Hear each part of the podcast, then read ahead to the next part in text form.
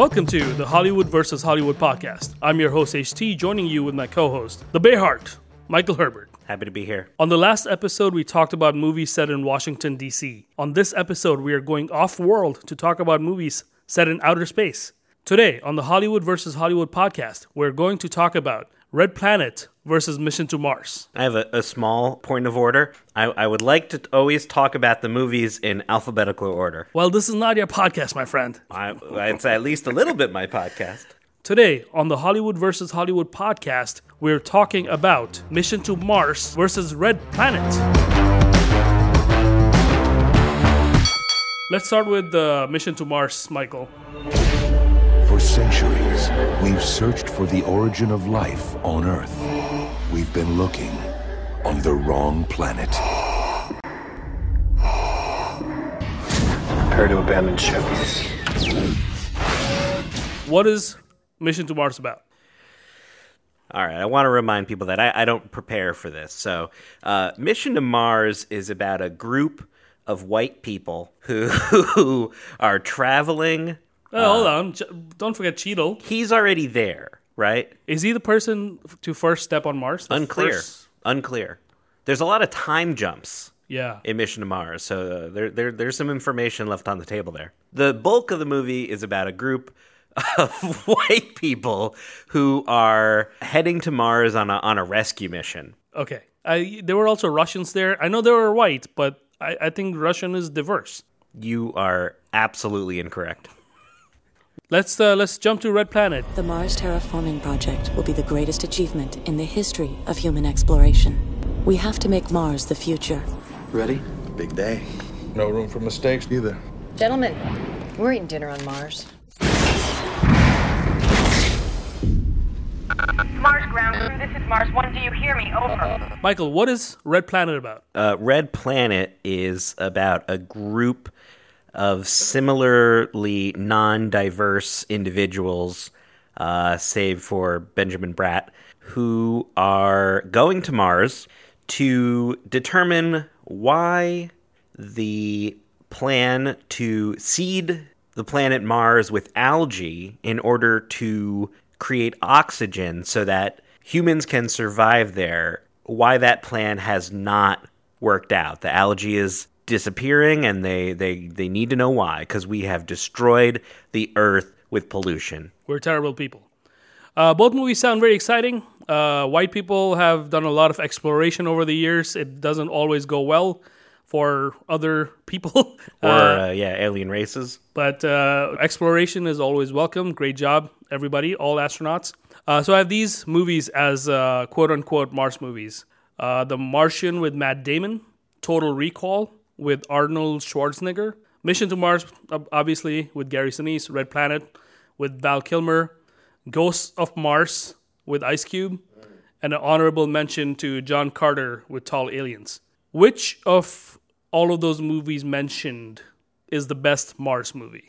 Which is the best Mars movie? Can you give me a quick rundown again? It's Total Recall. It is Total Recall. Yeah, it's Total not, it's not even a question. That's a stupid debate to have. It is Total Recall. If you if you pick any other movie, you are un-American. I, I can't endorse that position, but Total Recall, I believe, is the best of those films. It's the most complete vision, and it takes place entirely on Mars uh, in a distant future. Uh, it's a very inventive story. It's Arnold Schwarzenegger in his prime. It's got a woman with three breasts, and what's the gentleman's name? Grotto? Grotto? That sounds about right. Grotto. I don't think the guy who grows out of. is Grotto. Spoiler alert! The, we're talking about the baby that grows out of the man's chest. It's not a baby. looks like a disfigured baby. Quato. You were close. You were close. I said Grotto. Yeah, you were very close. You were very close. I should I should do better. yeah. With Red Planet and Mission to Mars, Michael, do you have a favorite of the two? Shouldn't we? Shouldn't we hold off till we, we get to No, the? no, no, we should not hold off. Tell me, which one's your favorite? I mean, Red Red Planet is near and dear to my heart. I mean, I believe even before we started talking about this podcast, I have probably brought up Red Planet in conversation, um, unmotivated. you have mentioned that you have seen Red Planet many times. I watched Mission to Mars in the theaters when it was released, mainly because I was a Gary Sinise fan. I didn't know anything about Brian De Palma at the time, so it was not for the director. I'll say that when I sat down to watch Mission to Mars this time and it said a Brian De Palma film, I was very surprised. Watching it on the big screen, specifically the four tethered astronaut space jump sequence uh, and the alien PowerPoint presentation, those are both really big moments watching the movie. Are you ready to pit these two movies head to head against each other? I'm ready. Let's go. Helmets will be cracked. Nematodes will explode, but only one can emerge, a true Hollywood victor, in the Hollywood versus Hollywood podcast. They are running out of air. They find that the Hab's destroyed. They got to find the rover. You are describing a really good 10 episode Netflix series. right This score stinks. Each movie will compete today in 19 categories, and it will be granted a point if it wins the category. Whichever movie has the most total points wins this episode of the Hollywood versus Hollywood podcast. Love it. The other movie bites the Martian dust. Michael and I are also each allowed the ace of the sleeve card. Michael, what is the ace of the sleeve card? Uh, the ace up your sleeve brings any debate about a particular category to an end. So, if we find ourselves uh, in disagreement about which film deserves the point in a specific category, you can pull out the ace of uh, the ace up your sleeve, or I can pull out the ace up my sleeve and say, I believe strongly that the point should go to this specific movie. So let's get into it, Michael. Category one. Best leading actor. Let's start with Val Kilmer. He is an icon of American cinema with unforgettable roles in movies like Top Gun, The Doors, Tombstone, Batman Forever, and of course, Kiss Kiss Bang Bang. These are some of the movies he did within two years of Red Planet The Prince of Egypt, At First Sight, Joe the King, and Pollock. I only know Prince of Egypt in that last bunch. I like the first list of movies that you gave. Well, that's his filmography, but the, this is what he did within two years of Red Planet. yeah. What do you think of that overall filmography and then those last four movies? Oh, I'm a big uh, Val Kilmer fan. Um, his performance in Tombstone is so outstanding. Batman Forever meant a lot to me at the that time of, of my youth, and it just I just saw Val Kilmer in um, making a cameo appearance in Top Gun Maverick, and it was uh, great to see him again. Gary Sinise had everything going for him with his roles in movies like Forrest Gump, Apollo 13, Of Mice and Men, and then I think he got market corrected by Tom Hanks. These are the movies Gary Sinise did within two years of Mission to Mars. He was in Snake Eyes, also directed by De Palma. He was in The Green Mile with Tom Hanks, and he was in The Reindeer Games. What do you think of that filmography? Uh, well, you did not mention Ransom, which uh, needs to be mentioned. Oh yeah, he he played the bad guy in it. He right? did. Um, also, he's got a small uh, role in The Quick and the Dead, uh, which is a, a movie that I, I, I like a lot. Um, shout out to Snake Eyes. What a movie. Um, I really, really, really like Gary Sinise. I don't know that I agree with the market corrected assertion because there's something that's just not quite as warm uh, about Gary Sinise.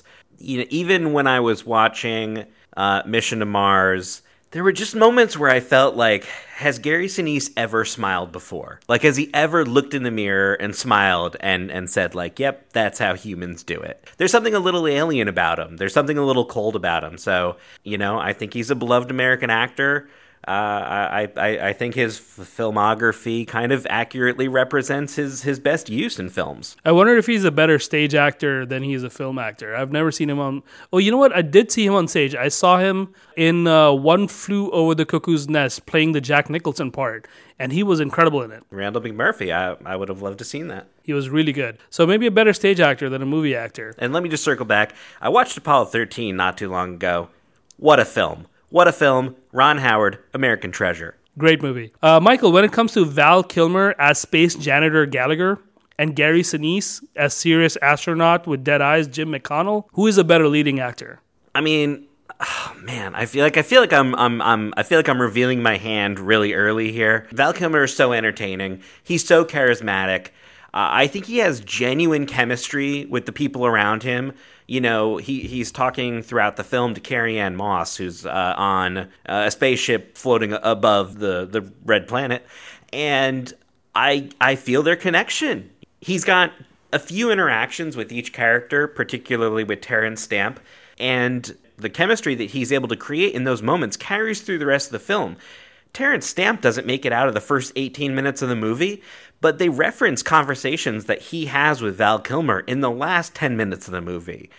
Um, I feel like absolutely any other white man could have played the role of Jim in Mission to Mars. There's something extremely static about the performances in that movie. There's not much performing. There's not much emoting. There's a little bit of backstory to these characters, but I really don't understand their motivations. I don't know why they want to go through the trouble of going to Mars. I, I just don't buy the character that Gary Sinise plays like I do the space janitor that Val Kilmer plays. I really wish that the leading actors in these movies were Tom Sizemore and Don Cheadle, because to me that would make a much more interesting conversation. Because I honestly thought that Val Kilmer had checked out, so did a lot of the other cast, whereas Carrie Ann Moss and Tom Sizemore were either trying. Well, Carrie Ann Moss I thought was trying, and Tom Sizemore I thought was having fun with it. I don't know if you noticed the sunglasses that Val Kilmer is wearing first the first time we see him in the film. But Yeah, he's supposed to be cool. So he's playing it cool. While that may be, he's he. But I thought he was being a creepazoid with the with the shower scene and talking about his sisters and whatnot. I mean, this, we're talking about a time and a place, and we're going to run into a lot of that by investigating films, you know, from the not so distant past. Yeah. Uh, Gary Sinise, for me personally, uh, you know, being a fan, obviously, and having seen this movie in the theater, oh my God, like watching this movie on the big screen was just amazing. I wish I had that experience with Red Planet so I could be more balanced in my thought about this. But uh, while I don't think he had the best performance, I did enjoy his performance more than Val Kilmer's.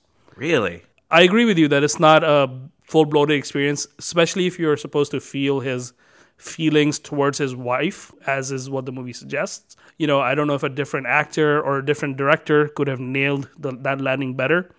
But, uh, you know, to go to a scene where he's uh, going to the habitat where Don Cheadle has survived uh, in the in the greenhouse and acting without saying anything and just kind of looking around, I felt like he was able to pull it together better. Whereas in, in Val Kilmer and generally speaking about Red Planet, I just felt like they were with lockdown tripods on sound stages the whole time. Really? I feel almost the exact opposite.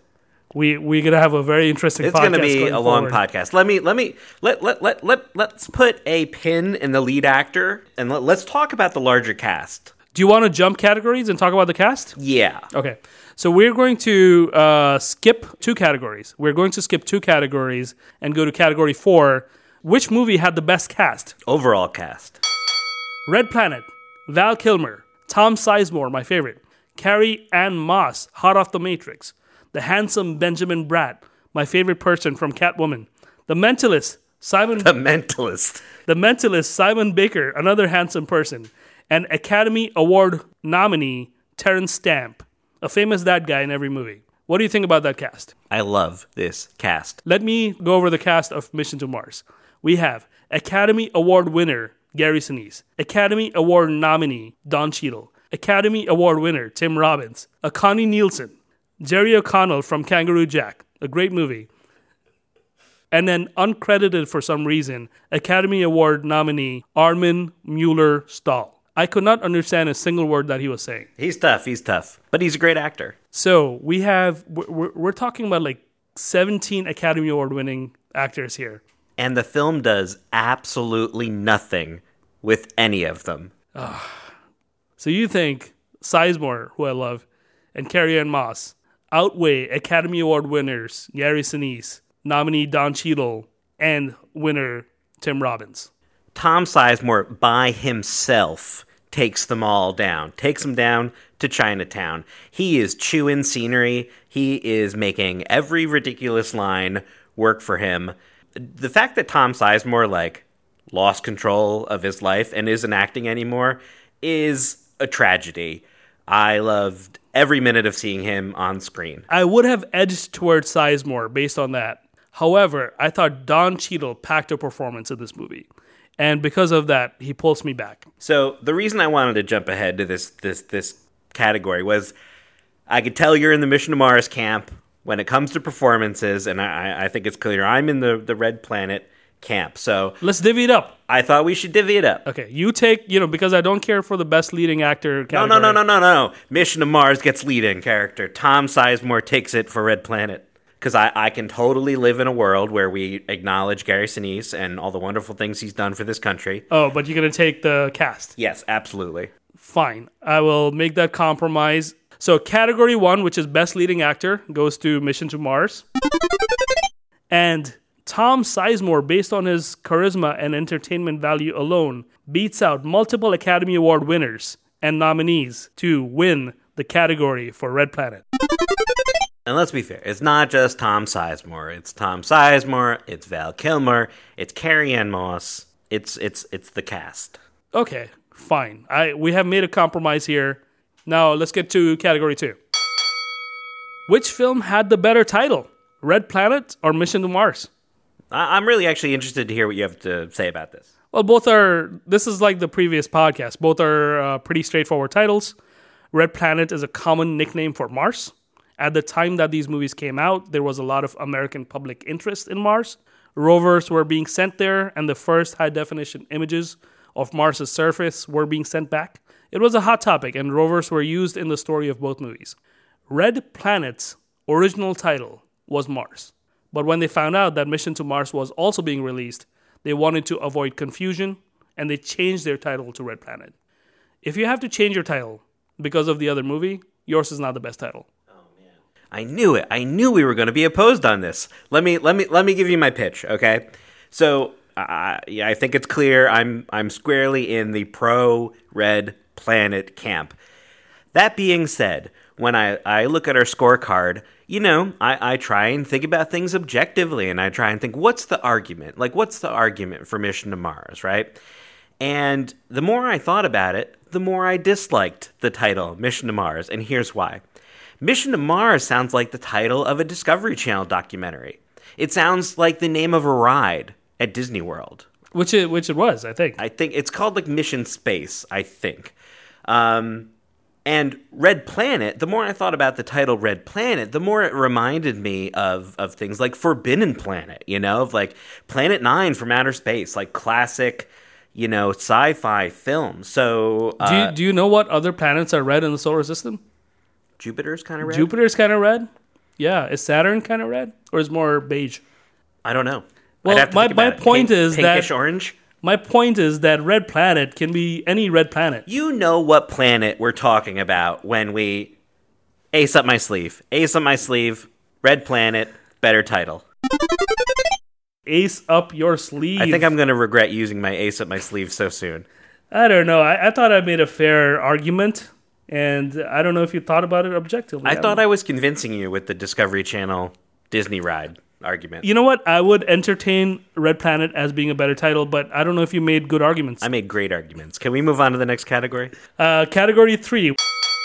Which film won the box office when they were released? Now, this is a very objective category uh, because despite my protest, you're pretty hardlined in this category. What are the rules of this category, Michael? Which one made more money?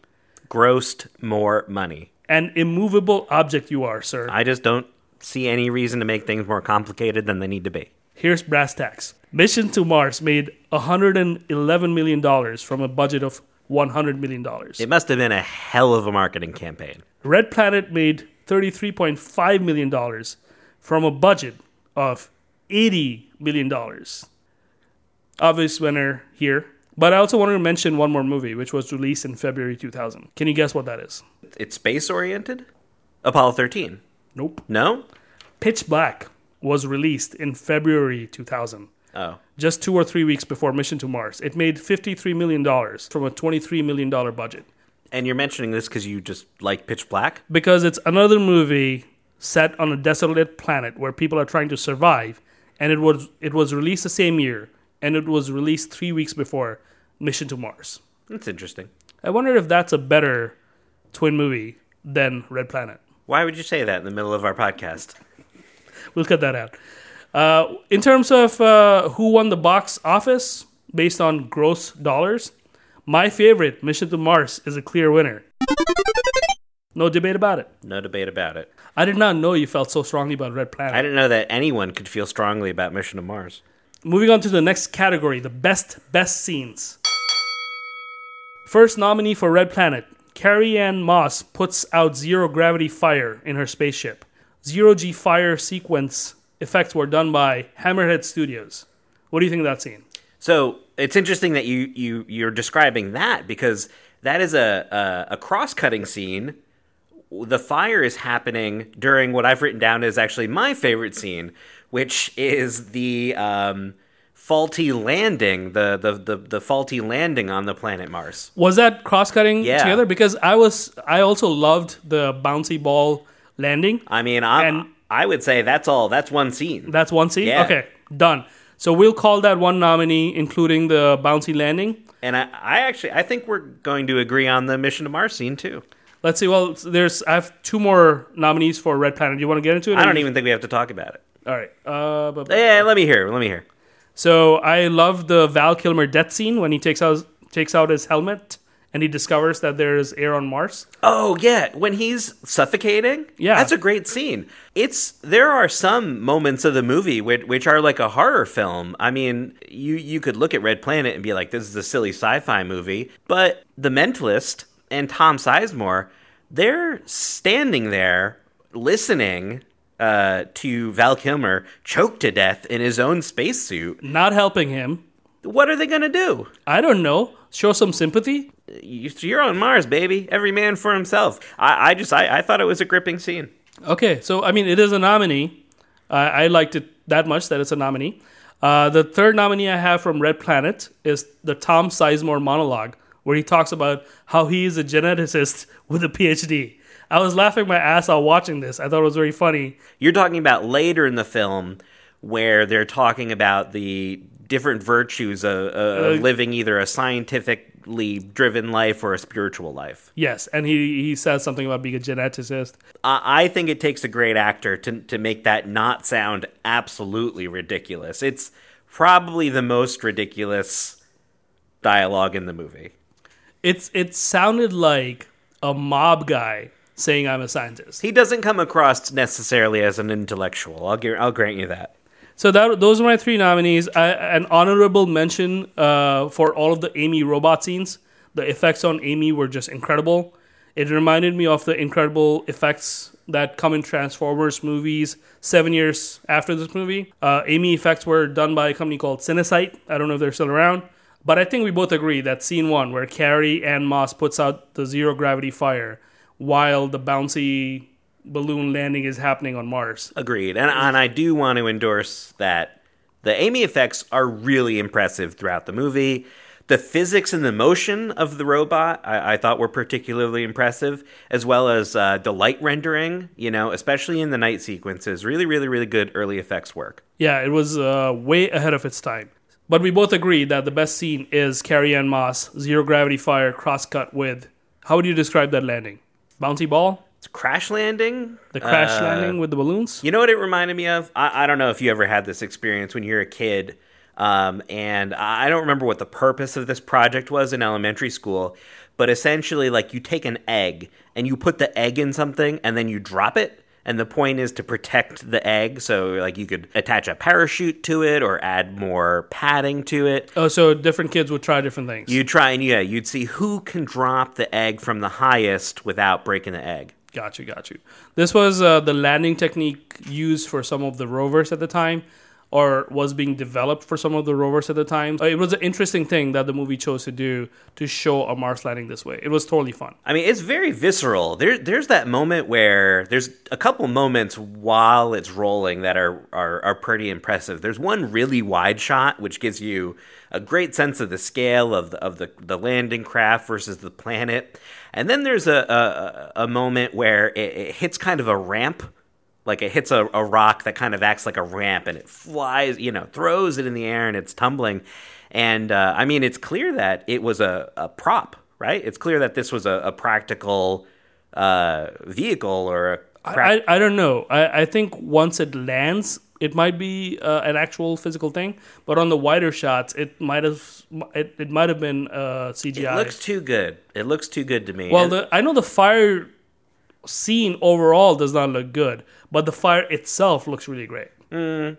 I like the Mars stuff better, but we agree it's the best sequence. It's the same time in the movie. Yes. Let's talk about scenes in Mission to Mars. There's two nominees. Do you want me to get into it? Sure. Jerry O'Connell's hand gets hit by a meteorite, and then the whole sequence starts where they're chasing down the blood to find the leak in the spacecraft. And then later on, they use uh, the Dr. Pepper to chase down further leaks.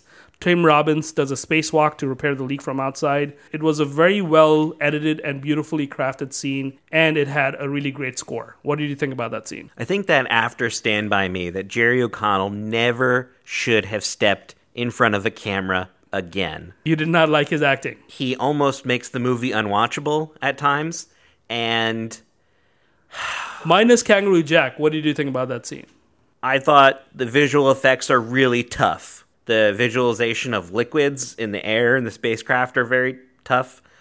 I think that scene is not as clever as the filmmakers thought it was going to be. And it's a sequence where the oxygen in the aircraft is is escaping, right? And people are in mortal peril. And for some reason, Gary Sinise refuses to put his helmet on, even though when you and I board a United flight, they, what do they say? Put your oxygen on before you try and help somebody else. So there's a lot of non-scientific things happening in that sequence, which which kind of took me out of the movie, and also the terrible visual effects. So I did not think the visual effects were terrible. They were done by ILM, and I thought they were very convincing. not my favorite scene. Okay. Scene two, the four person tethered spacewalk scene. Every moment in the scene as they make their way to the Remo, all the way up to when Connie Nielsen tries to rescue her husband, Tim Robbins, and he opens his helmet to stop her from coming after him. I thought that scene was also brilliant. This is clearly the best scene in the movie. Okay, so those are the two nominees. Uh, I well, fine, I'll take it. So uh, the four-person tethered spacewalk leading to Tim Robbins' death, and uh, from Red Planet, uh, the space fire plus bouncy ball landing. Uh, which is your favorite scene of the two? I, you know, uh, I'm I'm in the red planet corner, but I have to give it to Mission to Mars. Mission to Mars. The scale of the sequence uh, is really impressive. Um, it, I, I have to mention this when watching it in the theater on the big screen, you feel like you're falling toward Mars. One of the most tense moments is when Tim Robbins looks at his uh, uh, mirror and you see the spacecraft burning behind him, and he goes, "Hey, beautiful." That was a very scary moment as an audience watching the movie. I thought it was one of the few moments in Mission to Mars where weightlessness was sold really well. I, I, I after watching uh, Apollo 13 not too long ago, which does the weightlessness incredibly because they actually shot in zero gravity using this uh, parabola flying. The Russian spacecraft. Yeah. No, it was a, it was a, it's a NASA aircraft that it flies up in the air and then it flies towards the ground and the And so you have like uh, 30 seconds of weightlessness. yeah, really, really impressive stuff. So uh, I had a hard time watching them kind of fake the anti gravity uh, a lot of the times uh, in Mission to Mars. But the opening shot of that sequence where they they float out and they're separate from the spacecraft for the first time, I thought that was a standout shot of the film.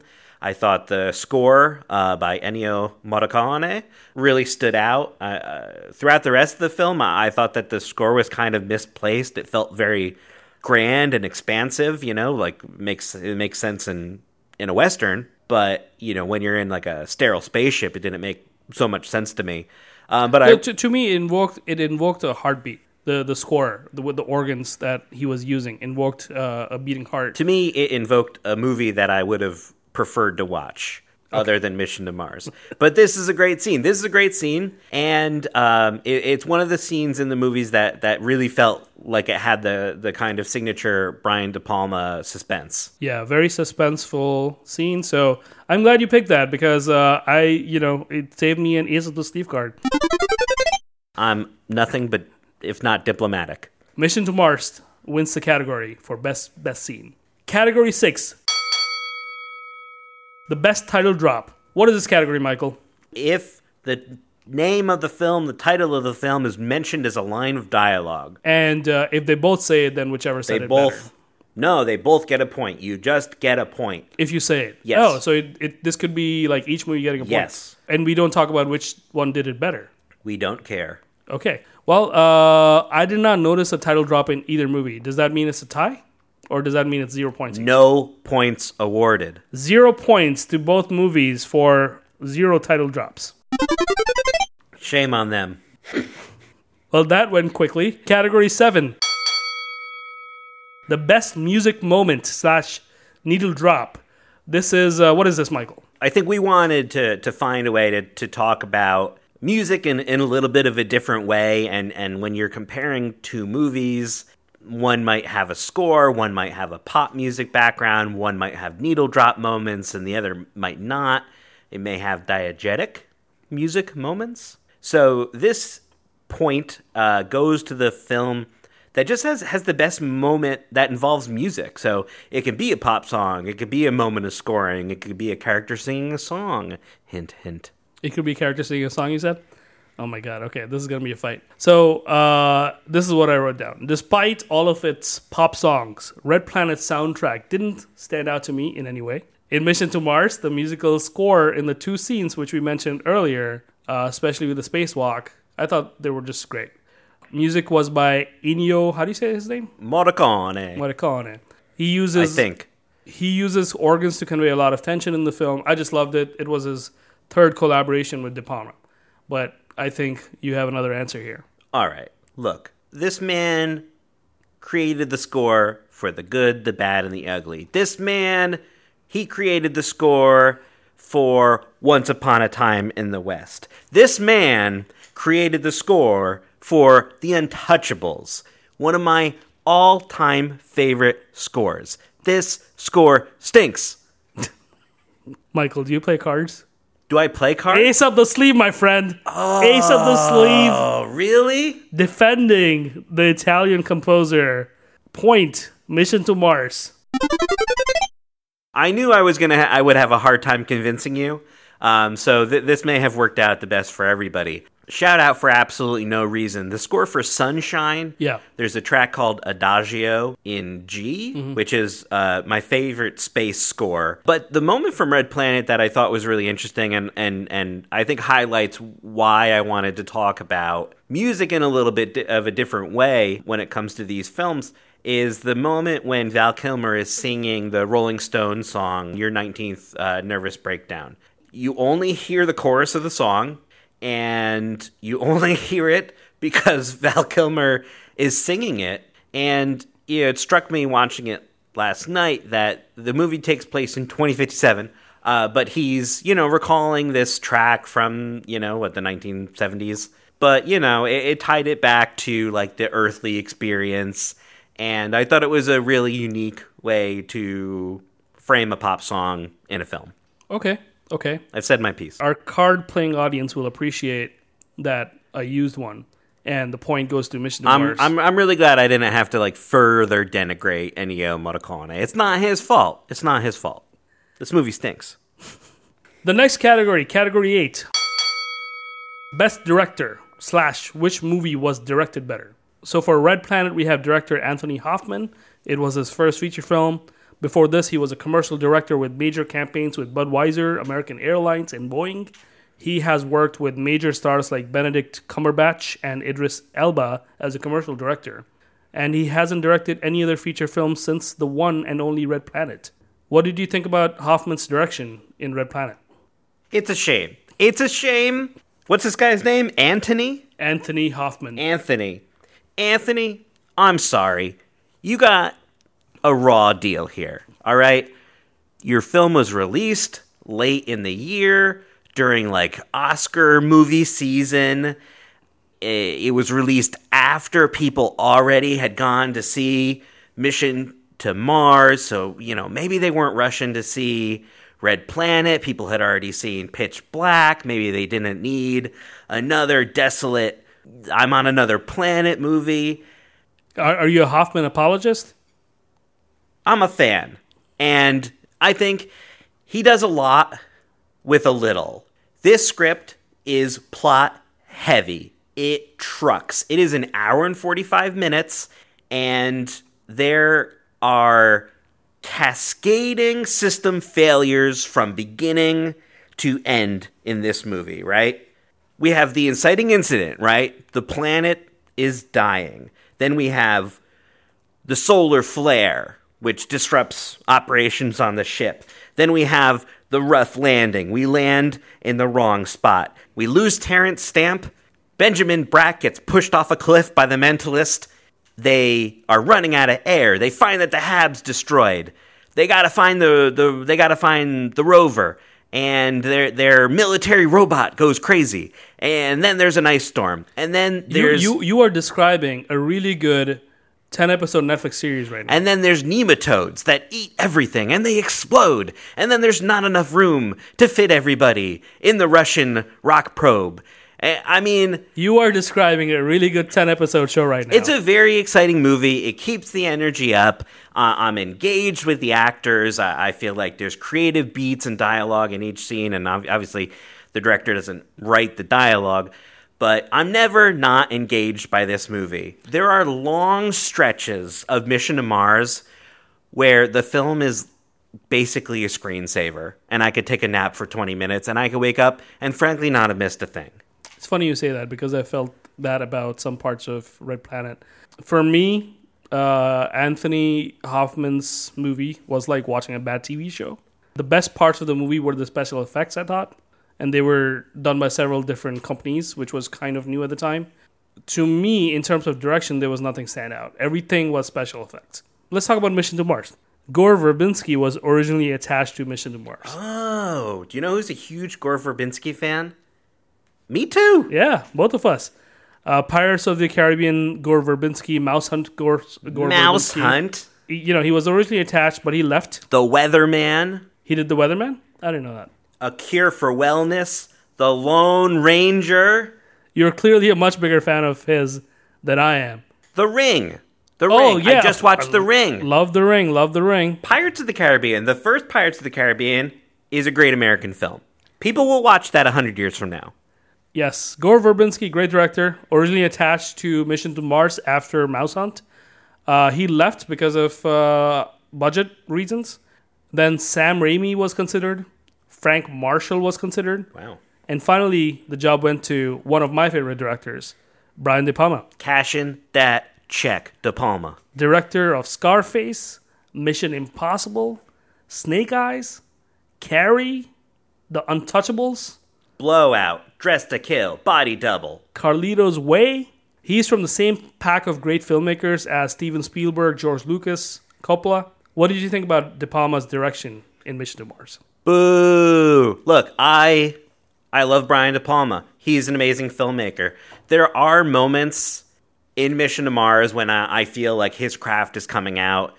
The scene we talked about, the the tethered spacewalk, um, the scene when they get to the human habitat, the greenhouse on Mars, and Don Cheadle is revealed from behind uh, Gary Sinise's head. Felt, you know, like it was from a De Palma movie. But this is not in his wheelhouse. This is not the subject matter that he excels with. And I, I can clearly see where the deficiencies in some of these special effects indicate that the budget just wasn't there to accomplish a lot a lot of what they wanted to accomplish. I, I feel like there's a lot of pieces to this movie that aren't there. The, the the the points in time that we jump with no explanation or how much time has passed.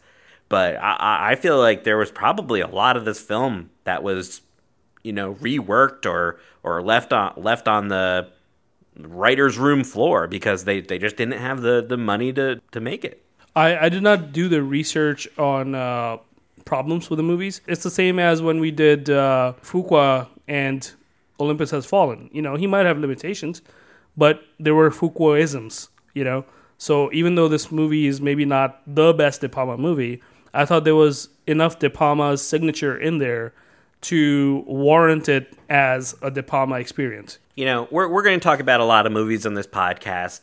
There are going to be times to honor people like Brian De Palma for the great work that they've done. This is not his great work. But, but, our buddy Anthony, who directed Red Planet and got a raw deal. This is his only film. Why do So you think he got a raw deal though? I think he made the movie better. I think the movie is better than it should be, and it's because of the direction. I okay, I was not going to bring this up, but the movie Red Planet was riddled with problems. And it was I don't know if it was due to Anthony Hoffman or somebody else, but Sizemore and Kilmer did not get along. The effects works kept getting pushed and pushed and pushed. Therefore, the later release date. Uh, if you watch the movie, it's literally tripods not moving. So De Palma, De Palma, when in the spacecraft, camera is floating as if floating in gravity. It's giving you that effect of floating in space. Uh, De Palma, we me- we already mentioned the sequence of the tethered spacewalk. Uh, ILM comes in with the with the effect of the sand monster, which I thought was great. What do you think of that effect? I was not impressed. Oh my god, this is You this is the year 2000. You have just said. You just said Val Kilmer and Tom Sizemore didn't get along, right? Do you do you read any of that in their performances? yeah, Really? yes. No, they When- like each other in when, the movie. When Sizemore is acting with Kilmer, Sizemore hates the mentalist. I, I could see it. Let me ask this and question. this was Let me ask this question. Did you read that before you No. watched the movie? no. I watched it. Uh, I read it after I watched the movie. I read. I did all the research after watching the movie, and while watching the movie, I could sense that there was just something off about the cast interacting. And with each you've other. already said, you've already said that the Amy special effects are really good, right? Yeah, they're amazing. Not only are the effects really good, but you know that sequence where she, well, the sequences where she fights, where she fights the Yeah. actors, and how tangible like the hits feel. yeah, That's all directing. that that's also effects work. Yes, but it has to be done on set. I don't know, man. The I- selling of these effects have to be done on set. if and if I will Amy, say, if Amy was the only effects work that is good, and all of the effects, all of the other effects work is not that good, that that's not direction. I That's don't just- agree that those effects are are worse. I think I think the spaceship design is more interesting. I think the space suit design is Well, more interesting. so we will get to those topics down the line. We will get to those I'm, topics. I'm just I'm talking about choices that were made, and and I I personally think that the shots that are chosen to sell the planet as another environment, the color correction that's done, I buy the look of Red Planet over Mission Mars any uh-huh. day of the week. so so we're gonna get into all of those things you talked about, which which makes this really weird because we both used up our ace of the you have to cards. give it to Anthony Hoffman. You ha- it was his only film. It's his only film. I I will I will. Come with me. Come with me. Okay, name I one. promise to bend on something later. name one awesome sequence in Red Planet. The one That- we the one we talked about, the cross cutting between the fire and the landing. That could be the. Editor. I'm also, I'm a big fan of the algae field re- reveal, Production the green design. fields. Which of these things is like a director bringing the whole scene together? I, I'm a I'm a big fan of the uh, Val Kilmer lures Amy in for the kill. The shot where he is sitting on the ground and the robot head comes down and looks him right in the face. Like a horror movie? Yeah, it's a wonderful shot. Man, you feel so passionately about this. I totally disagree with you, but I will reluctantly give Thank it to you. you. Thank you. Because I'm your friend. Thank you. I told you I'll bend on something later. okay. I really wanted to do this for Anthony Hoffman. Oh my god, De- beating on De Palma, I it's a sin. If if but if De Palma hands down did a bad job in the movie, which you know, with a movie like Bonfire in the Vanities, you know, it has mislanded before. So if he did something like that, I would happily let it go. If Val Kilmer appeared in a film about a conspiracy and assassination that took place during Fight Night, and we were comparing that to Snake Eyes, directed by Brian De Palma, I'd say, give it to Brian De Palma. Brilliant film, brilliant filmmaker. Not this time around. I will, despite disagreeing with you, let it go. All right. So point uh, Red Planet. Category nine. Best cinematography. Are you okay? Yeah. Are, are how are you feeling emotionally? All right. Uh, best cinematography slash shot. So both both films have very great cinematographers. Red Planet cinematographer Peter Suschitzky had done films like Mars Attacks and The Man in the Iron Mask before Red Planet. Since Red Planet, some of the films he has done are A History of Violence, Eastern Promises, and the infamous After Earth. Have you you've seen uh, a history of violence and Eastern Promises? Yeah. No. No, I, I, I don't remember. I don't remember them. Are they good? they are incredible In, ter- films. in terms of cinematography. they are they look great, but they are incredible films by David Cronenberg. A History of Violence knocked me on my ass the first time Oh, yeah, I saw know, it. I've definitely seen that one. you know what? Eastern Promises also knocked me on my ass. So, what did you think of Suschitzky's cinematography in Red Planet? You know, I already said that I think the shot choice in Red Planet is really smart. Uh, Did I- you not feel that the tripod was just sitting in one place the whole time in Red Planet? I'm. I mean, I don't. I didn't necessarily. I, I, I didn't necessarily feel that, but I will say that you and I. I don't believe that we've mentioned on this podcast that we are filmmakers, videographers. we have uh, we are film TV adjacent. We are professional. We are video professionals, and my taste. I, I I find that I lock down the camera a surprising amount. You know, it's it's not something I do consciously. It's it's my taste. So I think my taste lined it up lined up with the cinematography of of Red Planet, and I just am always a fan uh, of filmmakers that can can make more with less. So you know, uh, I, where I'm not sure where they shot the movie, but you know, the desert environment that they chose, I thought sold Mars beautifully. And So let me tell you this: both movies were shot in an area of Jordan, which looks like Mars, and then uh, the rest of Red Planet was shot, despite its eighty million dollar budget, was shot in a quarry somewhere. Mission to Mars was also shot in Jordan, as I mentioned earlier, and the rest of it was shot in a big uh, sand pit in Vancouver, where they used over 1,400 or 14,000 gallons of paint to paint the soil red for the movie. So it's not it's not a filter that's making the soil red. They actually painted all the pebbles red. I mean, in my opinion, I feel like the coloring Red Planet is much more re- much more appears much more real life. Well, we don't know what Mars. we don't know what Mars looks like. it appears much more to what Mars looks like in my head in Red Planet. I felt the other way. What what what else are your thoughts about? It definitely feels like they're in a quarry in that last scene, the last scene with him and the Russian space probe. Now that you mention it, yes. Um, I also feel like, I mean, I feel like they make better use of the spacecraft in Red Planet. I have to say this. If Red Planet was a 20 million, you know, pitch black 23 million budget movie and it was what it turned out to be, I would have mad respect for a Red Planet. But with an 80 million dollar budget to look like the way it does, to feel like the way it does, it, it it's it's I cannot give it that extra propage that I give a movie like Pitch Black. I think I think I've come into this at a disadvantage not having seen Mission to Mars in theaters.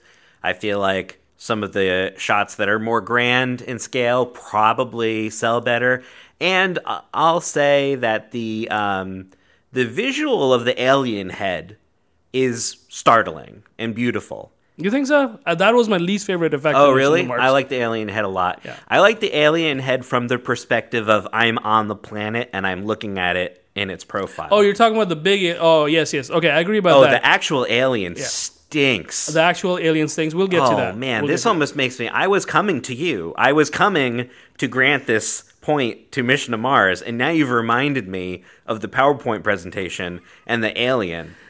Mission to Mars uh, director of photography was Stephen H. Burum. Have you looked at this man's resume yet? Tell me about it. Second unit director of photography on Apocalypse Now. Director of photography on Rumblefish, The Untouchables, Hoffa, for which he was nominated for an Academy Award, The War of the Roses, Carlito's Way, Mission Impossible, Snake Eyes, and Mystery Men. What did you think of Stephen Burum's cinematography in I, I mean, I've already expressed great, great love for the Untouchables uh, and Snake Eyes. Uh, th- those uh, those films are, are near and dear to me. Um, look, I just, you know what? You you read that list of films? Those are heavy films. Those are uh, human dramas that take place on this planet. Space is just not in these guys' wheelhouse. It's just not in their wheelhouse. I don't know how to. I, don't know how we landed so far away from each other in this because I felt when I was watching the movie, I felt like I was on a spaceship. You know that that big De Palma camera move where we see the spinning spacecraft and we go through different sections of it. We I felt when watching the movie the coldness of space. I felt like I was falling towards Mars when the crew abandoned the spaceship. Uh, while when they landed on Mars, I felt like I was a, on a desolate rock planet. I felt the awesomeness of Mars when we saw the the face that you mentioned earlier. So for me, between De Palma's direction, industrial light and magic's effects work, and then Stephen Burum's cinematography, I was absolutely in awe of this world. All right, look, look, look. Okay, the that first shot in the tethered EVA sequence is stunning. It's stunning. I watched it on my 27 inch desktop. Wait, you watched this movie on a desktop? Yes, Oh no, no, no, no, no, no. We have to set new rules for this podcast. seeing Gary Sinise not know how to smile bigger is not going to make this movie better. But to finish my point, even on a desktop computer, that shot's pretty stunning. And I will say, I don't know that there's one stunning shot in Red Planet. So I will bend to your will, and we can grant this point to Mission to Mars. I think all of the categories going forward, you will see that I start bending the other way. Category 10 Best quote slash best dialogue. Red Planet dialogue was a little bit more colorful. Mission to Mars dialogue was calculated, like scientists might talk. My dialogue nominee for Red Planet is when Sizemore says, Short time to live, long time to die. Do you have any nominees? Yeah, there were a few lines in Red Planet that stuck out to me. I'm just going to go down my list of notes here. I think this is also a Sizemore line. He says, uh, Some final entry for the bio. Disappointed 12 billion people, not including the ex wives. I also had short time to live, long time to wait. I also uh, wrote down uh, Val Kilmer singing the Rolling Stones song. I don't know if that counts for, for music or di- music or dialogue. Yeah, a lot, lot, lot, of great lines in this movie. I, I, I have a, a, a Sizemore line here. I'm a geneticist. Just as, uh, I guess his old monologue there was great. Oh, he's got another line here. Uh, man's a party animal. As long as he's doing okay, nothing's gonna change. Uh, Carrie Ann Moss had a good line. How do you propose I explain to Houston that two of my crew members went blind drinking moonshine vodka? But you're talking about a lot of dialogues here. Like, pick a dialogue. Which is the best? I mean, we both wrote we both wrote down short time to live, long time to wait. Okay, so that's uh, the Sizemore.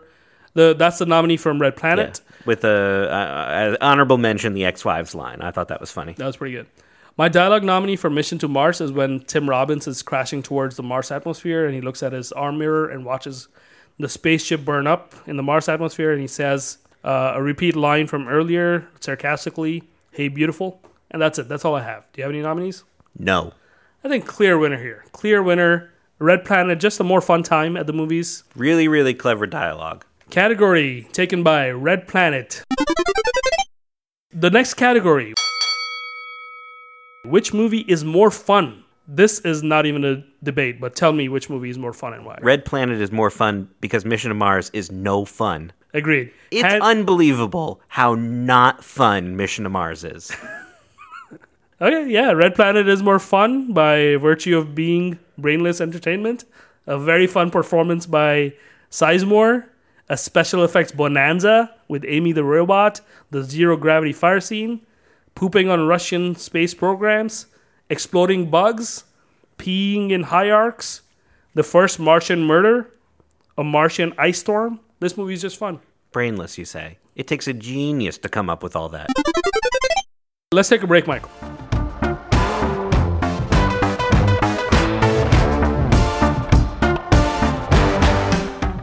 Coming back from the break. Okay, let's get into the science fiction genre specific categories. So, what are, explain to our listeners what's a uh, genre specific category? Well, so the first 11 categories we're discussing, uh, no matter what films we're talking about. These genre specific categories are specifically designed to dig a little bit deeper in the specific genre that the films we're discussing exist in. So in this case, we're talking about sci fi films. We've come up with three categories specifically designed for sci fi film discussion. Category one in the science fiction categories. Which movie has the best lab partner? To elaborate, which scientist or astronaut do you want on your side during crisis? And uh, who do you want to hang out with? This is a good question. We're, we're going to have to talk this through, right? I told you about my number one scientific beef with, with astronaut Gary Sinise, that he seems to put himself in more trouble than he needs to. He, he like has to be heroic in a way that's unnecessary. He could have put his helmet on during the depressurization scene and then not passed out. Unless he's such an expert that he knew He that almost passed no- out. Well, maybe he knew that putting helmet on would waste so much time that he would not be able to save everybody. Can just in case I don't have another opportunity to mention this, one of the most ridiculous things that happens in Mission to Mars is that during the depressurization sequence, the computer voice sounds like it's going to pass out. The computer voice sound like it sounds like it's going to pass out. it's it was a very poor choice by the sound mixer of the movie. Terrible choice. Terrible choice. Meanwhile, the computer voice, Lucille in Red Planet, very soothing, very authoritative, felt right at home. It was based on AT and T's uh, automated machine voice. terrible. Why would the voice break up? Why would the computer No, I'm, talk- voice? I'm talking about the Red Red Planet voice. oh, okay. They Yeah. did a good job then. Um, why would a computer voice be disrupted by a lack of oxygen? Well, that's not what we're talking about right now. What Mr. we're talking about is lab partner. I know. I just needed to. Um, you went needed to, to you you needed to get that out of you, which is good. I hope I- you feel lighter. So, I mean, I would say, you know, so we're talking about we want somebody who's like clever, right? Uh, smart, clever, Problem solver. and a, re- a good hang. You know, I don't want to hang out with the Mission to Mars crew. I mean, Not I- even Cheadle. Oh, Cheadle. Cheadle. I'm uh, you know so originally I was split between Cheadle and Sinise because Cheadle is a survivor. So in a sticky situation, he can help us grow plants and crops and stuff, and he doesn't lose his mind no matter how stressful things get. Let's. Sinise, on the other hand, is able to keep his cool and also figure things out. I mean, uh, to me, the the decision is between Tim Robbins and Cheadle, right? I think Cheadle. Cheadle's creative, clever, and and it seems like a good hang, like a reasonable guy. Um, but Tim Robbins, he'll sacrifice himself for you. Yeah, but he doesn't survive. So there's That's so true. many there's so many ways in that He can't be that clever then. there's so many ways in that tethered sequence that I can think of where you can use the grapple gun to actually make all four survive into Remo. I do want to highlight that moment where, um, what's the the wife's name? I don't know her name, but I, it's Connie. Uh, Connie Nielsen, who's also in Gladiator this year. That's a great year.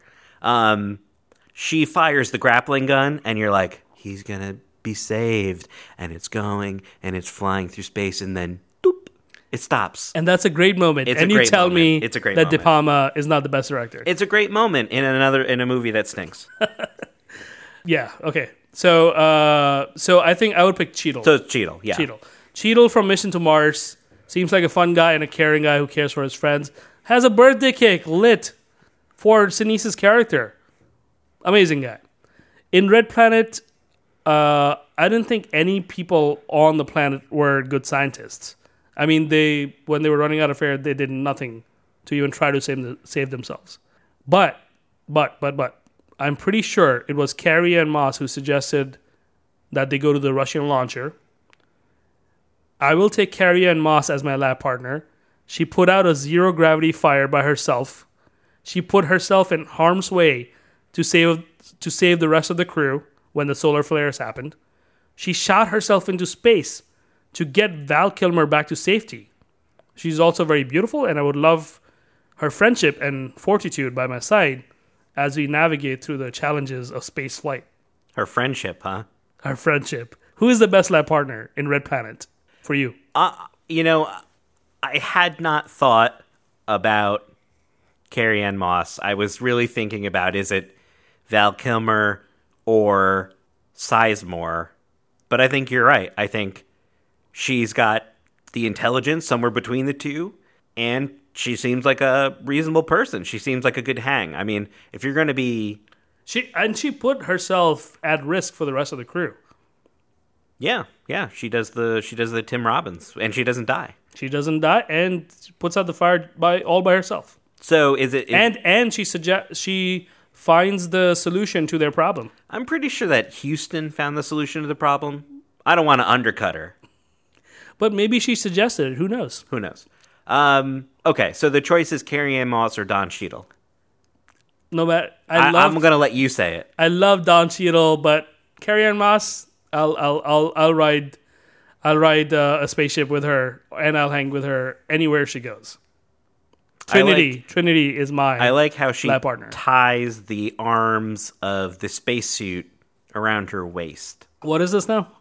She's wearing like a spacesuit, and she's like, "I gotta like make myself comfortable." So she like rolls the top of the spacesuit down, the like onesie, and then she ties the arms around her waist to create a new look. Yeah, I guess so. Yes. Now we're talking, I guess, sexuality, right? No, I'm just talking about how to be comfortable in space. Okay, fine. Yeah, she's uh, hands down Carrie Ann Moss, best lab partner. All right. She looks good. She does. So the next category: Which movie has the greatest threat? This one's another easy one.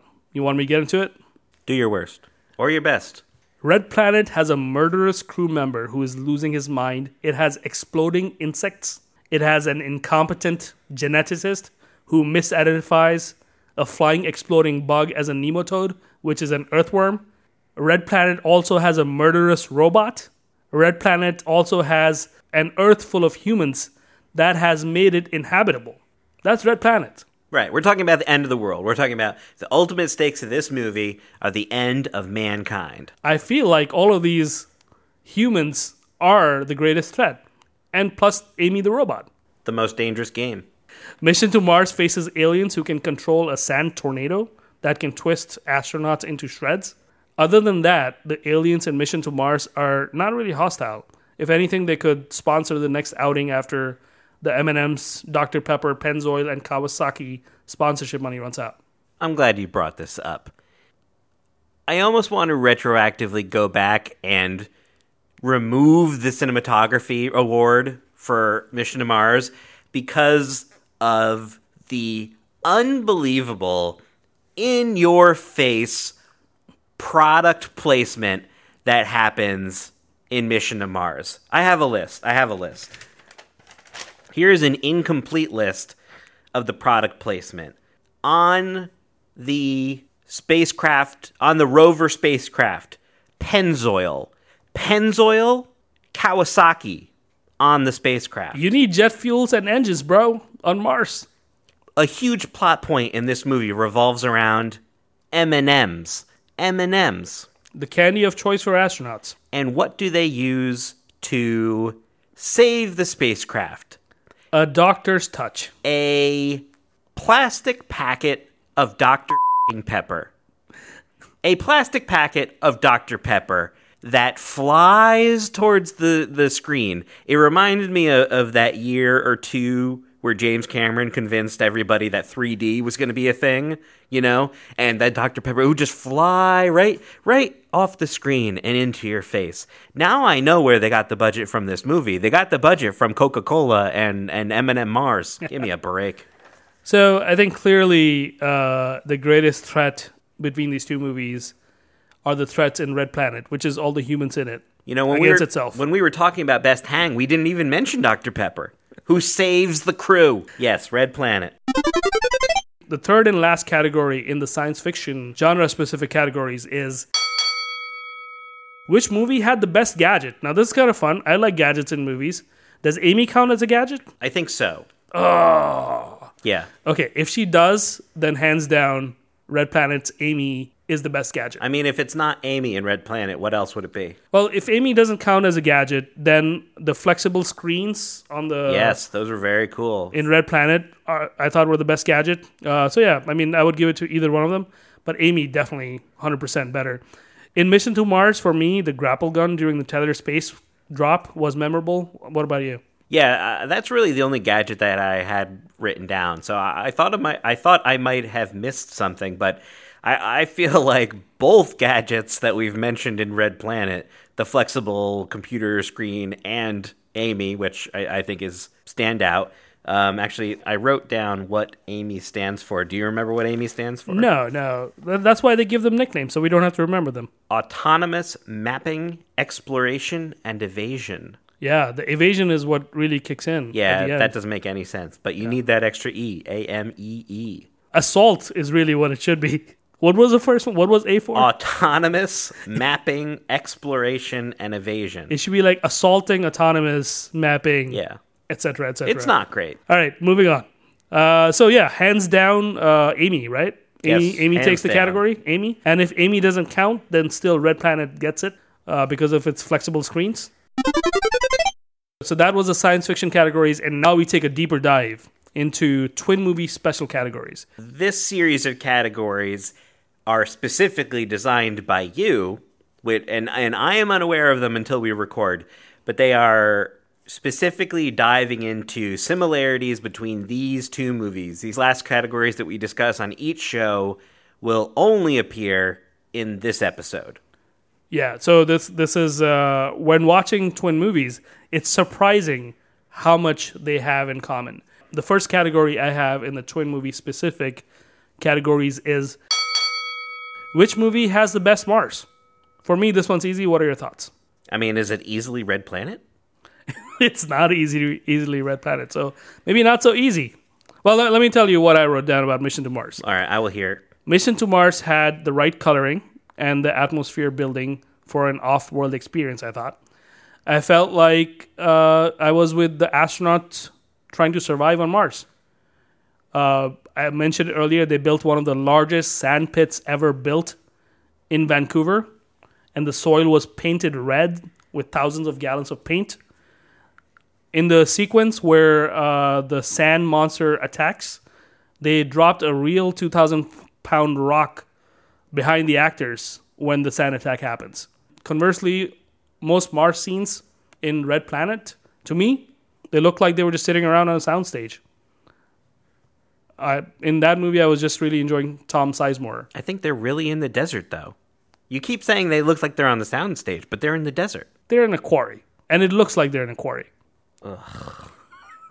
All right. I'm not happy Think- about think this. about it. I'm not happy about this. Think about it. Which Mars looked like Mars? Look, I have dragged you. I have dragged you through the red sand to vote for Red Planet in many categories. I will join you in giving this point to Mission to Mars. I will say that Mission to Mars gets a little bit of credit for imagining something new, right? The Alien Head Mountain, the Mac ad that the actors enter within the, the, the mountain, and the PowerPoint presentation room. So you, you I want to tell you this about the Mac ad that you mentioned. That lighting and building that soundstage was not an easy task. And It's impressive. It's impressive looking, and it's unique, which is why I will I will join you and say Mission to Mars may have this point. okay, so thank you for uh, agreeing with me about this. And Mission to Mars gets the point for best Mars. Moving on, category two in the twin movie specific category. Which movie's story had the best use of old Mars rovers? Thoughts? I'm trying to recall the use of the old Mars rover in Mission to Mars. I remember the oxygen generator. Let me let me tell you what what happens in each Yeah, hit me with it. Red Planet used the parts salvaged from a Mars rover, From like the Curiosity rover. yeah, like many years ago, to get what they needed to use the Russian launch vehicle, right? No, they got the radio. The radio. They Yeah. got they got they salvaged parts from the Mars rover to get what they needed to go to the next place. Uh, mission to Mars used the Mars rover to beam an answer to the aliens in the alien phase. Oh. So, which movie story had the better use of the rover? I mean, I really like that they used a real rover. Like we sent a real rover to Mars in 1997. But the but the design in Mission to Mars rover is the same as all of those rovers that were sent in uh, between 2000 and 2010. Can you describe to na- what's the name of the category again? Which movie story had the best use of old Mars rovers? Because they both both used old Mars rovers. Which one used it better in the story?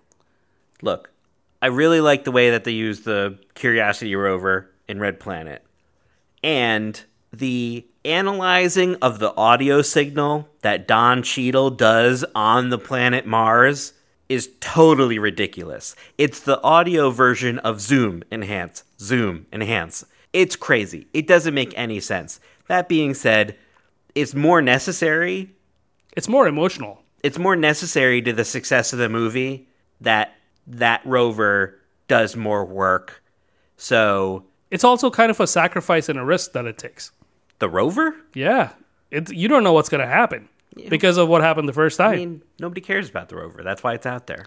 But you know, like so so in the story of the movie, the aliens are like passing this knowledge onto human beings, and humans are using the thing they, that they built with their knowledge to make communication with the aliens. It's quite emotional, my friend. So they sent a fleshlight with wheels out to speak to the mountain. Hey, you know, payloads are a thing. You can only have this much payload in a ship to land on I mean, Mars. I don't know if you gathered, but I, I was granting you that. are you are you retracting? No, I'm granting you that the role the rover plays. I'm disagreeing with myself now because they absolutely need to get the rover in Red Planet so that they can communicate with the base ship. All right, you can give it to Mission to Mars. You can give it to Mission to Mars. All right, best use of Mars rovers goes to Mission to Mars. Oh my god, I, I haven't tallied up the votes yet, but I think it might be close. The next category three in best twin movie categories. Which movie had the best spaceship and spacesuit design? I'm with you on this one, Michael. Give it to us. I'm so excited that this is a category. I will say, I liked the effort that they made in Mission to Mars to appear authentic. Uh, it's clear that they had some support from from NASA. There's NASA logos. Actually, funnily enough, that NASA did not support. The NASA was not unsupportive, but there's not that much technical. Uh, they did But they not. let them use the logo. They they let them use the logo, but it wasn't like a NASA scientist was on site. The um the spacesuits feel very authentic in that they're they're not flashy. They appear more functional than fashionable. Uh, and the spaceship as well. uh, You know, it felt more functional than fashionable. And when you look at like the old, you know, Gemini spacecraft or the Apollo spacecraft, the inside's really nothing to write home about. You know, the the more complex these things are, the more likely something can go wrong. Um, that being said, that's not why I go to the movies. I, I thought that the the the spacesuits in Red Planet are are fun. They're futuristic. They still appear to be functional. I like the removable chest plate. Like each suit kind of has its own look. I like that their names are on the suits, like very clearly. So I, I you know, I feel like I, I, I still don't know what a lot of the characters' names are in Mission to Mars. Um, I just call them by their actor names. And I especially like the light effects that come out uh, uh, of the suits in Red Planet when the mentalist is attacked and killed by the Amy robot. He's lying on the ground, and this this light has been exposed, so he's got this beam shooting out of him. And um, I like the spaceship in Red Planet. I especially like the buttons. The buttons are, are very creative. They turn. You know, there, there's different these buttons that turn and they change color. Yeah. Um, it felt like you know more work went into that than than had to. Yeah. So I know that you gave best direction to Anthony Hoffman earlier. I got to tell you this about what I found in the research for Red Planet. Educate me. that Red Planet's producers wanted to try new directors, which is how Anthony Hoffman came to be. As you, as you know, back then, a lot of commercial directors were brought in Fincher. to make feature films. So they surrounded Anthony Hoffman with a really great established team of designers and craftsmen. And I think it shows the, the, the culmination of that shows in Red Planet. Because once you get past the bad CGI, which at best looks like a screensaver, the spaceship design in Red Planet is just cooler. The inside hallways in Red Planet are narrower, which is somehow cool and more believable. We have space showers. We have touchscreen technology. When I was looking at it, I was like, whoa, this is like 2022 technology. When I was looking at all of that touchscreen that was going on, the, even the fonts and the design elements, the UI that they display on the screens of Red Planet is very contemporary and it has aged really well. So even though Mission to Mars showed some modern technology, Red Planet far outpaces it and outstyles it in every way. I'm glad you mentioned the the the touchscreen interaction. I thought it was very convincing. I, I feel like in in that time, and there's moments that this happens in, in Mission to Mars, where you you know that they put the screen in later. Um, it doesn't always feel like they're actually reacting to what we're seeing on the screen, but you know when when when she's scanning the Mars landscape, it feels so tactile. The screen seems to respond with every one of her movements. Um, I was really impressed by that, and similarly impressed with the way that people interact with with the Amy robot. And I have to imagine that um, Anthony Hoffman uh, had some experience with that. You know, I'm, I'm sure that some of his ads had people interacting with, with CG that they would put in later because it's really hard. I mean, that's something that's really hard to do. especially in the year 2000. You talked about spacesuit earlier. I also wanted to mention the spacesuits in Red Planet. Hands down, better. Better. Sleeker. The astronauts look like they can move. You would imagine by 2057, NASA can actually figure out some of this technology. Uh, they have the retractable CGI helmet that collapses into the suit, you know, using the same technology that Iron Man develops many years later. They have the flexi screen for the monitors, which we discussed earlier, built into the spacesuit. You know what? Just Red Planet, hands down, better spaceship, better spacesuit. The next category, category four in the twin movie specific category. Which movie has the best spaceship destruction from a fire scene? Thoughts? So we've talked about the red planet scene where fire exists in kind of gaseous plumes, and uh, Carrie Ann Moss's character attempts to put it out with some sort of space fire extinguisher. That's probably the worst special effect in, in, in the whole movie.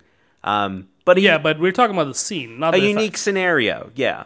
Um, so the fire destruction in Mission to Mars Is from that explosion uh, that triggers the spacewalk. Oh, you know, I went back. I, I I rewinded a couple times to just understand what caused the explosion. So it seemed like there was some debris, right, floating. Uh, Uh, I'll, I'll break it down. Debris caused holes in the fuel line.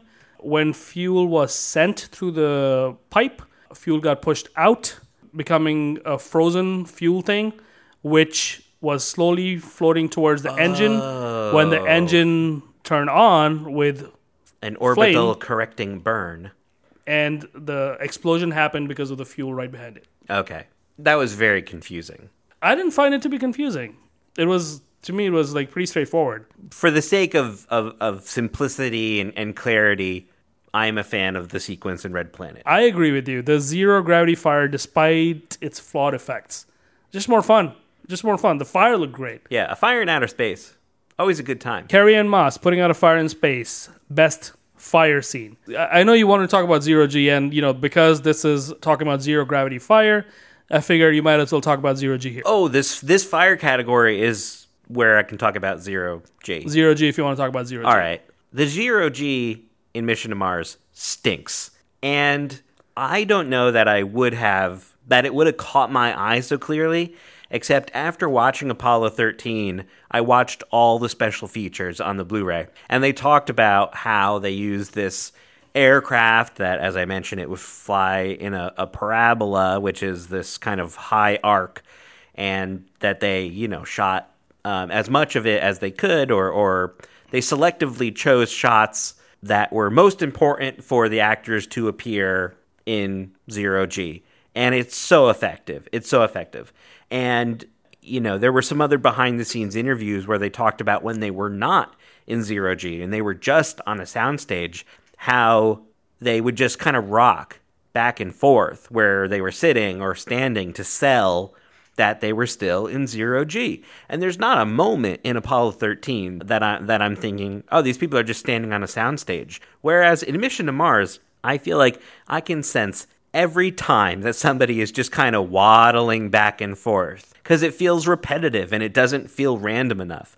And I can feel every time that someone is wearing a wire because they're only spinning on one axis, you know? Well, And- the the dead giveaway is the hair, right? Like if the hair is not floating, that's a dead giveaway. And when you're making a movie, you're not actually going to Mars or space, so you have to take concessions so every which I way. mean, Red Planet makes the best decision, which is to not worry about it. It it it, it creates an artificial gravity, which gives us space showers, fantastic, and does not leave room for any of this like ridiculous fake But- floaty shots. One of the m- most fascinating things about space is the zero g. Why would you not want that as a, as an effect in your movie? it's really hard to do. but that's th- that's why I'm watching your movie. Show me some good zero g. Yeah, but if you can't do it well, then don't do it. But if you don't do it, then it's not cool. No, it's Red Planet. It's the coolest movie I've ever seen. So It is check pretty- mate. It is a pretty cool movie. So okay, so zero g. Uh, Michael not impressed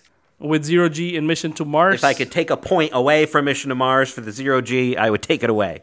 But best spaceship destruction from a fire goes to Red Planet. Red Planet.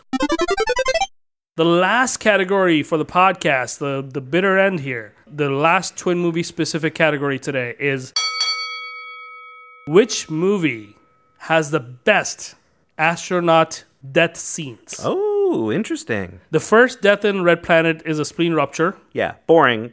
Interesting, but boring. The second is a murderous fall into the canyon. I love the way the fall looks. I, I, I would not have thought about it as it being the most spectacular death, but the way he spins, it's very believable. And off screen bugs in the helmet death. Hmm, hmm. Well, it's more of an Amy death. We're talking about the we're talking about the mentalist, right? The mentalist, yeah. Amy breaks the helmet, but it's never shown. You just kind of have a point of view, and then Right, it's off screen, but he gets clobbered, and then the not nematoids eat him. Yeah, but we never see him getting clobbered. Yeah, A Tom Sizemore wiping out all of the algae on Mars, death, oxygen burn off, and oxygen burn off, death. oxygen burn off event. and that's all I have for deaths here. Yeah, Is there anything else to add? I don't think so. All right, Mission to Mars has an astronaut shredded apart by a sand tornado. we don't have to go any further. We don't have to go any further. I my mouth dro- my my jaw dropped when the man spun was spun around so fast that he exploded. that was that was I was watching it with uh, my kid, and I had to cover her eyes for that part of the movie. it's very graphic. The, there, this movie also has a rock into the helmet Yeah, death. somebody they, gets clocked with the Mars rock. Yeah, they actually show it. Uh, it has a very tragic Tim Robbins falling towards Mars atmosphere and then removing his helmet, He freezing first. really looked like a dead person in space. yeah. Uh, so you know, mission to Mars. I don't think there's any debate. Perfect. So those are all the categories. Uh, let's take a break.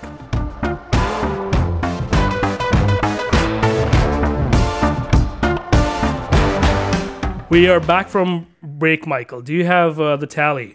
I have a final tally. Okay, Michael, give it to us. Best leading actor. Best leading actor. This was a compromise category. We we gave best lead actor to Mission to Mars in lieu of giving best cast to Red Planet. We worked together and found a solution. Best title. Which film had the better title? I believe this was my ace up the sleeve selection for Yeah. Red Planet. You took it. You took it from De Palma. Which film won box office? Very objective. Mission to Mars. $111 million. Which movie had the best cast? The compromise category. Back to Red Planet. The best title drop? No points awarded. Zero. First time in this podcast, zero points awarded. It only took two podcasts for it to happen. Best music moment slash needle drop. This was the ace up my sleeve. Yeah, we gave it to Mission to Mars. Mission to Mars with some awesome scoring. You probably could have convinced me. Yeah, You know, it used like this heartbeat organ thing, which I thought was pretty good. Uh, uh, okay. Well, we don't need to relitigate. Uh, best director. Which movie was directed better? You're welcome, Anthony Hoffman. The only time you will be mentioned as a best It's director. the only film that he's ever directed. So to be the best director for the film that you've oh, the only film you've directed, that's pretty good. to beat out De Palma. All right, whatever. Best cinematography slash shot. We gave that to Mission to Mars. That was not a reluctant one though. That I was- want to make a note that I made the screensaver joke before you made a screensaver joke. But we, you thought the Mission to Mars was a screensaver, and I thought Red Planet was a screensaver. Right, and one of us is right. Yes. Next category Uh, which movie had the best quote? This was an easy one. Tell us. Red Planet. What was the quote? Short time to live, long time to wait. Next category. Which movie is more fun? There's only one movie that is any fun, and it is Red Planet. Uh, going into the sci-fi specific categories, which movie has the best lab partner and who? We both, the only time we agreed completely on this podcast, it's Carrie Ann Moss. That's your, your greatest lab partner. You were not even thinking about her when I mentioned her No, I wasn't. as a lab partner. Next category. Which movie had the greatest threat? Red Planet. Red Planet. Humans being the greatest threat to humanity. Which movie had the best gadget? Also Red Planet. Uh, which what was the gadget? The robot Amy. Robot Amy. The what a, autonomous mapping, exploration, and evasion. which movie has the best Mars? Somehow we gave this to Mission to Mars. A well-deserved win there. Which movie had the best use of old Mars rovers in its story? We also gave this to Mission to Mars. Best spaceship and space best spaceship and spacesuit design. Red Planet. No competition. we agreed hands there. down. Which movie has the best I, I just we there there was also, and I just want to mention this to be fair, there was company names printed on the suits in Red Planet. There was GM, Nokia, Toshiba, and IBM, and I think there's one I missed. They were they were not very in your face like they were. No, they weren't in your face like Dr. Pepper. Uh, next category: Which movie has the best spaceship destruction from a fire scene? Red Planet. Which movie has the best astronaut death scenes? We gave that to the tornado dismemberment in Mission to Mars. Now, Michael, I know you have the t- total tally, but before we get into it, I'll tell you this: that this is one of the more popular twin movie pairings, and you can find a lot of information about this twin movie pairing and people actually talking about these movies. And they can never quite decide which one is better or worse. But we have solved it for the greater population here. We have an actual tally. Tell us the totals. All right, before I say that, I- I'm really surprised how different these movies are. They are wildly different in tone and in what they're trying to accomplish. Obviously, I prefer Red Planet. I think it's uh, it's a summer movie that came out in November for some reason, and I think not enough people have probably seen it.